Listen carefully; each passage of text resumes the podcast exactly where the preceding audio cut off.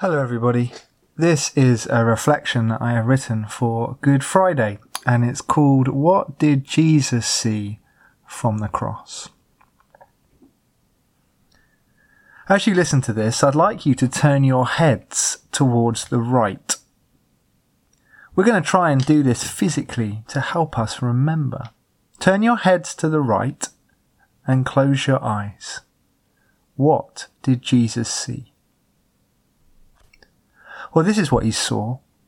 He saw a man, a man hanging, a man whose body was twisted and contorted, not just in pain, for that there was clearly, but twisted and bent up with something else hate. As Jesus looked at this man, he was not silent. He shouted and cursed, swore and mocked. And as Jesus continued to look, that vile stream of abuse was directed at him. You saved others. You saved others. Well, why the hell can't you save yourself? You who supposedly made the blind see and the sick well and the lame walk. If you're so great, get down. Ha! You're nothing. Nothing. And as he shouted, Jesus could see the hatred in his eyes. They were bloodshot, but still they blazed at him, piercing his mind and soul. This man was so filled with anger that he shook and writhed on the cross, the venom in his words so severe he literally spat them out. But as Jesus listened to this stream of abuse, his eyes were suddenly opened to the group of people who stood below this man on the right. There was a whole crowd who joined in the hatred. Romans who had stripped and nailed him and were now laughing with all their might as they cast lots for his clothes. Religious leaders who also laughed and mocked, denounced him as a heretic, an insane, blasphemous heretic. And then there were the crowds. Well, as Jesus looked, they just spat on the ground. On the cross, as Jesus looked to his right, what did he see? He saw intolerance, hatred, arrogance, violence, evil, and sin. Now come back and open your eyes. On the cross, Jesus looked to his right, and what did he see? Without doubt, he saw you and me. And what did he do about it? Well, he carried on with the job in hand and he prayed, Father, forgive them, for they do not know what they do.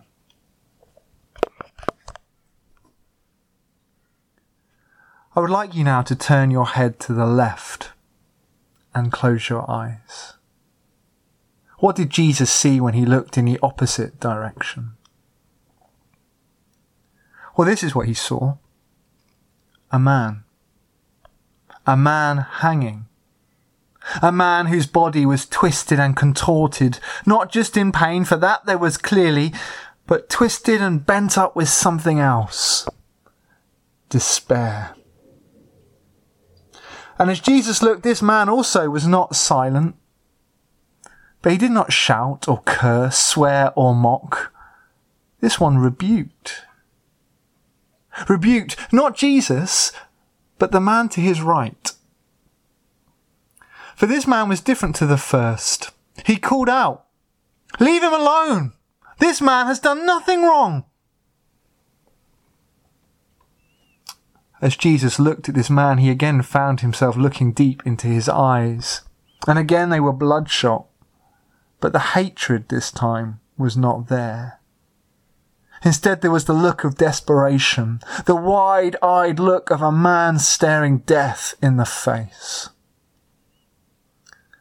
As this man's eyes momentarily held their gaze into Jesus's, Jesus saw bewilderment, confusion, and hopelessness. He saw a man who'd been marginalized by society and now, since being forced to steal for a living, had been made an outcast cast out even to a cross. As Jesus looked out, he saw a man destined for death, a death moments away, And those moments contained all the fear and desperation that one could imagine. But as Jesus continued to look, the man spoke again. One final plea before it was all too late. Jesus! Jesus! Remember me when you come into your kingdom. On the cross, as Jesus looked to his left, what did he see? He saw pain, despair, and terror as to what came after death. Now come back and open your eyes. On the cross, Jesus looked to his left, and what did he see? Without doubt, he saw you and me. And what did he do about it? Well, he carried on with the job in hand and prayed. I tell you the truth. Today, you will be with me in paradise.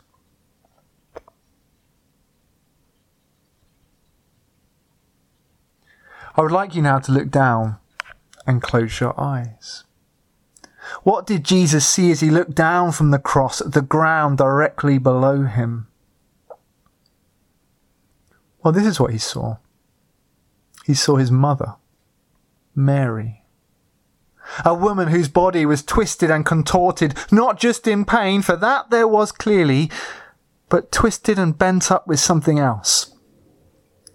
Grief. And as Jesus looked at her, she too was not silent. She did not shout or curse, swear or mock. Oh no, she wept. She wept and wept and wept, tears cascading down her face as she clung on to the rugged wooden stake that held Jesus in the air. And as Jesus looked at Mary, he again found himself looking deep into her eyes. Again, they were bloodshot, but this time it was neither hatred nor desperation that he saw. This time he saw the pain of a woman trawling through her memories. Her memories of when she first met that angel and he told her incredible news the memory of having a baby in a stable before running off in the night to escape the king. The wonderful memories of a mother watching her child grow up, dandling him on her knee, feeding him at her breast, watching Joseph teach him how to use a saw. The memory of how she'd been so afraid when she couldn't find him in the crowds, and then the sheer relief when she found him safe and sound in the temple. And still the memories kept coming, the miracles.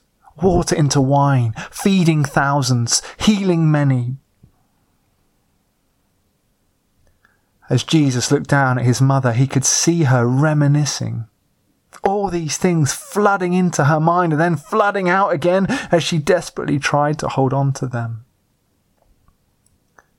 As Jesus looked down and into his mother's eyes, he saw real grief a woman who was experiencing the agony of watching a loved one die. And as he looked, his heart broke for her, and he longed to provide for her needs. On the cross, as Jesus looked down, what did he see? He saw pain, loneliness, and grief. Now come back and open your eyes. On the cross, Jesus looked down and what did he see? Without doubt, he saw you and me. And what did he do about it? Well, he carried on with the job in hand and sought to bring comfort and peace to the broken. He turned and said, Dear woman, here is your son. And with that, he gave his best friend to look after her.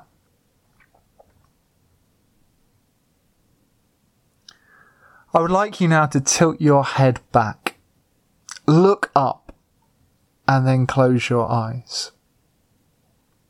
What did Jesus see as he looked up? Well, this is what he saw. He saw a sky that was getting ever darker, In fact, so dark it was difficult to see. But as he looked, he knew soon that light would return. He saw clouds that had gathered bearing rain and laden with doom. As he looked, he knew that soon they would part. And as he looked up into the gloom for a moment, he too began to daydream.